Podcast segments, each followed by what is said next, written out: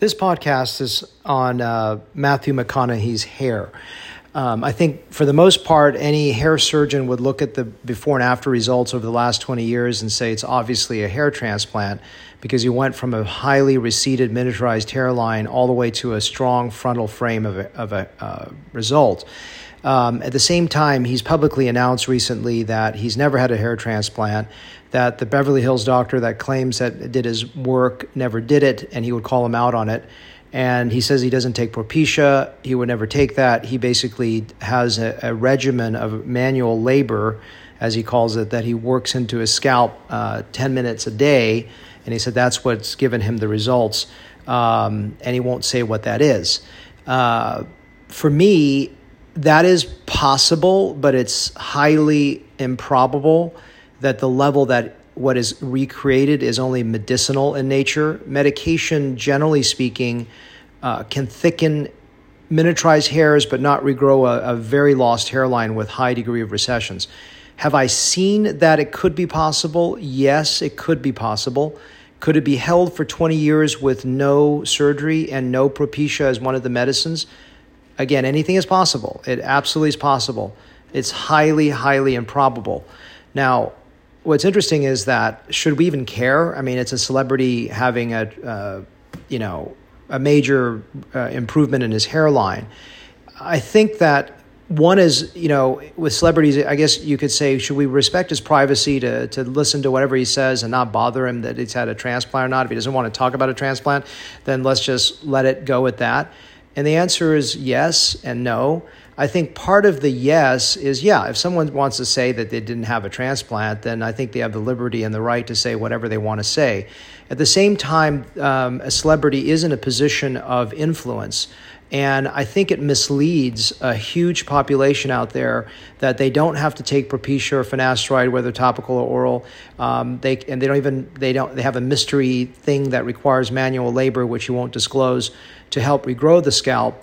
Um, and I think what it does is it potentially because he's on a spokes he's on a on a soapbox about declaring what he's done rather than just staying staying silent on it um, I think it can really make young men not do the right thing. I'm not saying that young men or men in general should never get a transplant. In fact, young men shouldn't get a transplant for the most part because it's dangerous.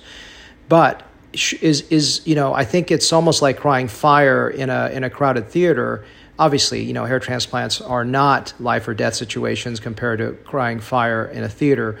However, you are in a position of influence, and you do have. Uh, effect of your voice when you state something to the audience out there. And so I think it's important to, if you're going to, if in fact what he's saying, we, obviously there's no one knows for certain, only he does, um, uh, is say it out loud that, you know, what you're saying is uh, a falsehood, I think it's potentially problematic to the people out there who are suffering from hair loss and thinking that they can rub a 10 minute magical concoction that you won't disclose into the scalp that has no propecia in it and magically regrow a full scalp back to what's called a Norwood 2 from a Norwood 4. Uh, I think that's unrealistic and potentially misleading. And I would challenge Matthew McConaughey, if he's listening to this podcast, for me to evaluate a scalp because I will be able to see the scar on the back of the scalp, even if it's an amazing incision where, like, if you look at my scars, you'll have a hard time finding the linear scar. I doubt it was an FUE since it was 20 plus years ago. However, it could be an FUE, and even then, I will be able to see hypopigmented dots on the back of your scalp. So, if you truly want to uh, put your money where your mouth is and say, Look, I've never had a transplant, and you're listening to this podcast, let me evaluate your donor scar or uh, whatever it is, whether it's FUE or strip.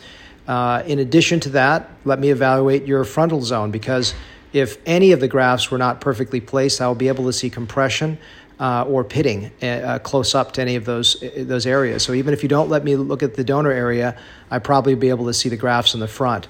Also, what's important is I can even look at the the frontal hairline versus the temporal point and see if there's a slight mismatch that would not match a Norwood pattern that no one on planet Earth would see, but I probably would be able to note it. So there's so many ways that I can tell it's a transplant beyond the layperson. For example, I was on a cruise last year in August with my wife, and I saw this guy was worth probably 150 million dollars.